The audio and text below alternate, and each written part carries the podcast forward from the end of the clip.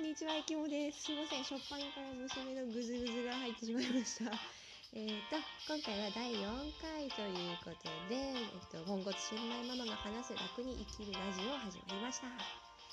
回のお話はですね、えっと、まとめ買いが人生を楽にするというね、話をしていこうかなと思います。はい。まとめ買いがなんで人生を楽にするのって思うかもしれないんですけど、実はですね、楽に生きるコツっていうのは、まとめ買い、まあ、要するに先行投資ですね、をすることなんですね。まあ、結構ね、まとめ買い、まあ、なんだろう、あの、お洋服とか、まあ、じゃがいもとか あの、まとめ買いする、した経験ってたくさんあると思うんですよ。漫画とかもこうまとめて買うとお得ですよね。で、そういうのって、まあ、やっぱりこう、バラで買うより、まあまとめて買う方が、なんだろう、こう、ね、お買い得じゃないですか。実はですね、人生も同じだったなっていうのをね、最近、最近？う、すごく感じるんですね。で、まあその人生のまとめ買いってじゃあ何よっていう感じだと思うんですけど、まあ私はですね、こう今まで結構バラ売り、バラ売りじゃない、バラ買いしてた人生だったんですね。でそのまあ、結構人生楽しくないなーって思ってる時はいつもバラ買いをしてたんですよ、人生に対して。人生のバラ買いてじゃあ何よって話なんですけど、ま あ要するに例えばお洋服とか、まあ、趣味文私だったら文房具とか。あとまあ友達と外食行ったり飲み会行ったりおやつ買ったりとか。そういうそのその都度その都度楽しむためのものに、まあ、時間とかエネルギーとかお金を費やしてたんですね。だからこう例えばいきなりトラブルが起こったらそのトラブルに対してそれをこう解決するために何とかこうまあこうね時間たくさん悩んだりとかエネルギーかけたりとかなんかそのお金で解決できるならお金で解決したりとか、まあ一番多かったのは結局我慢ですよね。エネルギーと時間、我慢と悩んで、悩む、悩んで我慢してっていうエネルギーと時間を費やして、まあその都度その都度問題に対処してきたわけなんですけど、だけどですね、今やってることっていうのは、まあ人生のまとめ買いなんですけど、まあ知識をね、得る、スキルを得るっていうのが、まあ、まとめ買いに近いかなと思うんですね。で、あのーまあ、外食とか、まあ、飲み会とか、まあ文まあ、趣味とか、そういうのに買うときって買った瞬間は、ああ、気持ちいいってなるんですよ。楽しい、気持ちいい、嬉しいってなるじゃないですか。おやつとか食べた瞬間は、ははーってなるじゃないですか。うん、私よりも私の旦那さんの方がね、おやつの喜びは多分深いと思うんですけど、彼すごく甘党なんですね。私あんまり甘いの食べないようにしてるって感じなんですけど、うん、お砂糖って結構中毒性高いんでね、まあ、あのすごく好きで毎日毎日ガンガン食べてて家計圧迫してますみたいな人はちょっとこう、控える作戦をねこう練ってみた方がいいかもしれないですね。まあでもね、うん、一つのね楽しみとしてはぜひねあのそのまま大事な時間として取っておいてもいいかななんて思うんですけど。まあ話がそれたんですけど、まあそのまあ、そんな風にこうその都度その都度の楽しさのためにお金を払ってるんですけど今はですね本、まあ、私は Kindle を電子書籍リーダーですね Amazon がやってるであれ Kindle にお金を払ったりとかあと体験ですね人と話をするとか初めての人と会うとか行ったことのない場所に行くとか、まあ、そういうことに時間とかお金とかエネルギーを、まあ、どんどんかけてるんですね。でそれってやっぱりそのまあ人に会いに行くとか場所に出かけるっていうのはまあ割とバラ買いに近いですけどその知識とかスキルを身につけるっていうのはやっぱりこう払ってすぐ手に入るもんじゃないじゃないですか。なんかこうね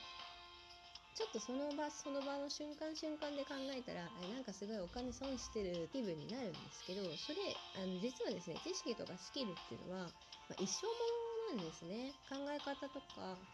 あとなんだろう学びとかって頭に脳みそに残るもんなので結局なんだろう生きてる限り脳みそが元気でいる限りずっと使えるんですよ。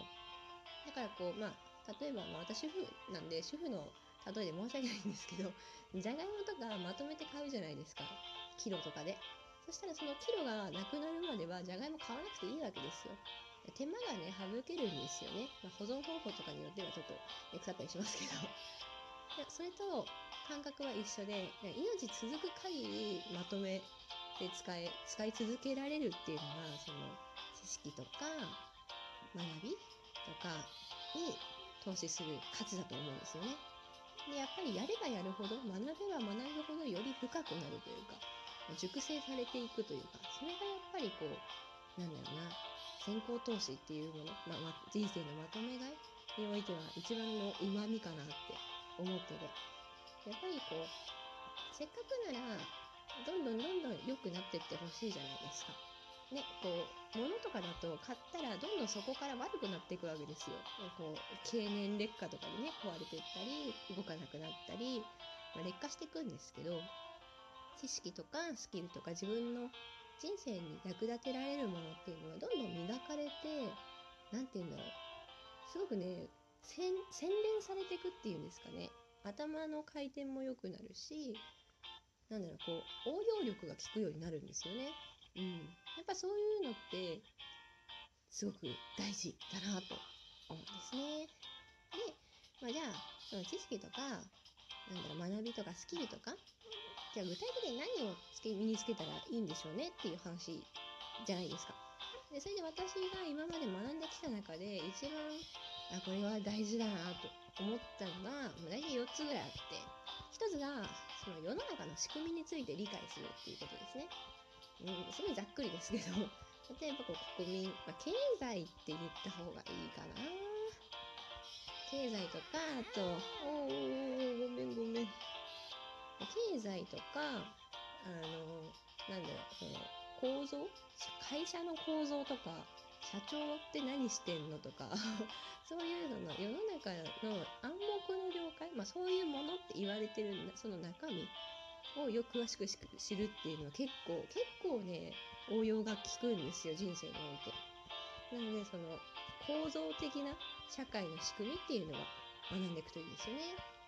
あとは、あ、税金ですね税金いきなりなんかリアルな話なんですけどでも税金とかねあのその市役所の方がねこういろいろやっといてくれることとかそのお金に関することはねやっぱ勉強しといた方がいいですよね。そのなんかお金についてねこうお金お金って言ってるとダメついみたいになりますけどやっぱ生きていく上でお金ってねなくてはならないものだし最低限ねこう知っといた方がいいなっていうのはあるわけですよ。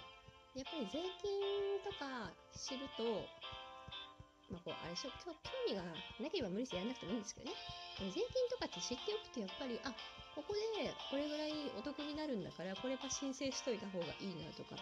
結構あるんですよそういう制度がね。やっぱそういうのを知っとく方がいいですよね。あと他に学んだ方がいいことっていうと、まあ、体の仕組みですね。栄養学とか生物学とか、まあ、ちょっとこう興味の持てそうなレベルからでいいんですけどそうするとあのどうしたら健康になるかとかどうしたらなんだろう体が悪くなるかとかっていうのが大体分かってくるんですよ。何食べればいいのか何食べちゃいけないのかとか。であの食べるものほんと食べるものね栄養学って言ってもいいかもしれないですけど食べるものって結構でかいですよ。うん、私結構ネガティブなタイプ。おおすいません、ちょっとスピーカーが えっと、なんだっけ、あ、そう、あの、栄養大事っていう、うん、ちょっと今のバッテリーローでちょっと 飛んじゃったんですけど。でも栄養学とか体の代謝の仕組みとか筋肉とか酸素とかそういうのって知っとくとあららら。ちょっと急ぎますね。あと1分なんで急ぎます。はいでまあそんな感じで、まあ、体の仕組みについて学んどいた方がいいですけど一番知っといた方がいいのはやっぱ心理学なんですね心の勉強人間の心がどういう傾向を持ってるのかっていうのをやっぱり知っといた方がいいですね。あすごいなんかスピーカーがうるさい。ごめんなさいね。あのでそんな感じなんですよ。まあ、あの心理学心が全てっていうか病は気からとか言うじゃないですか。やっぱね心の勉強はねしといた方がいい。人間の心の傾向はね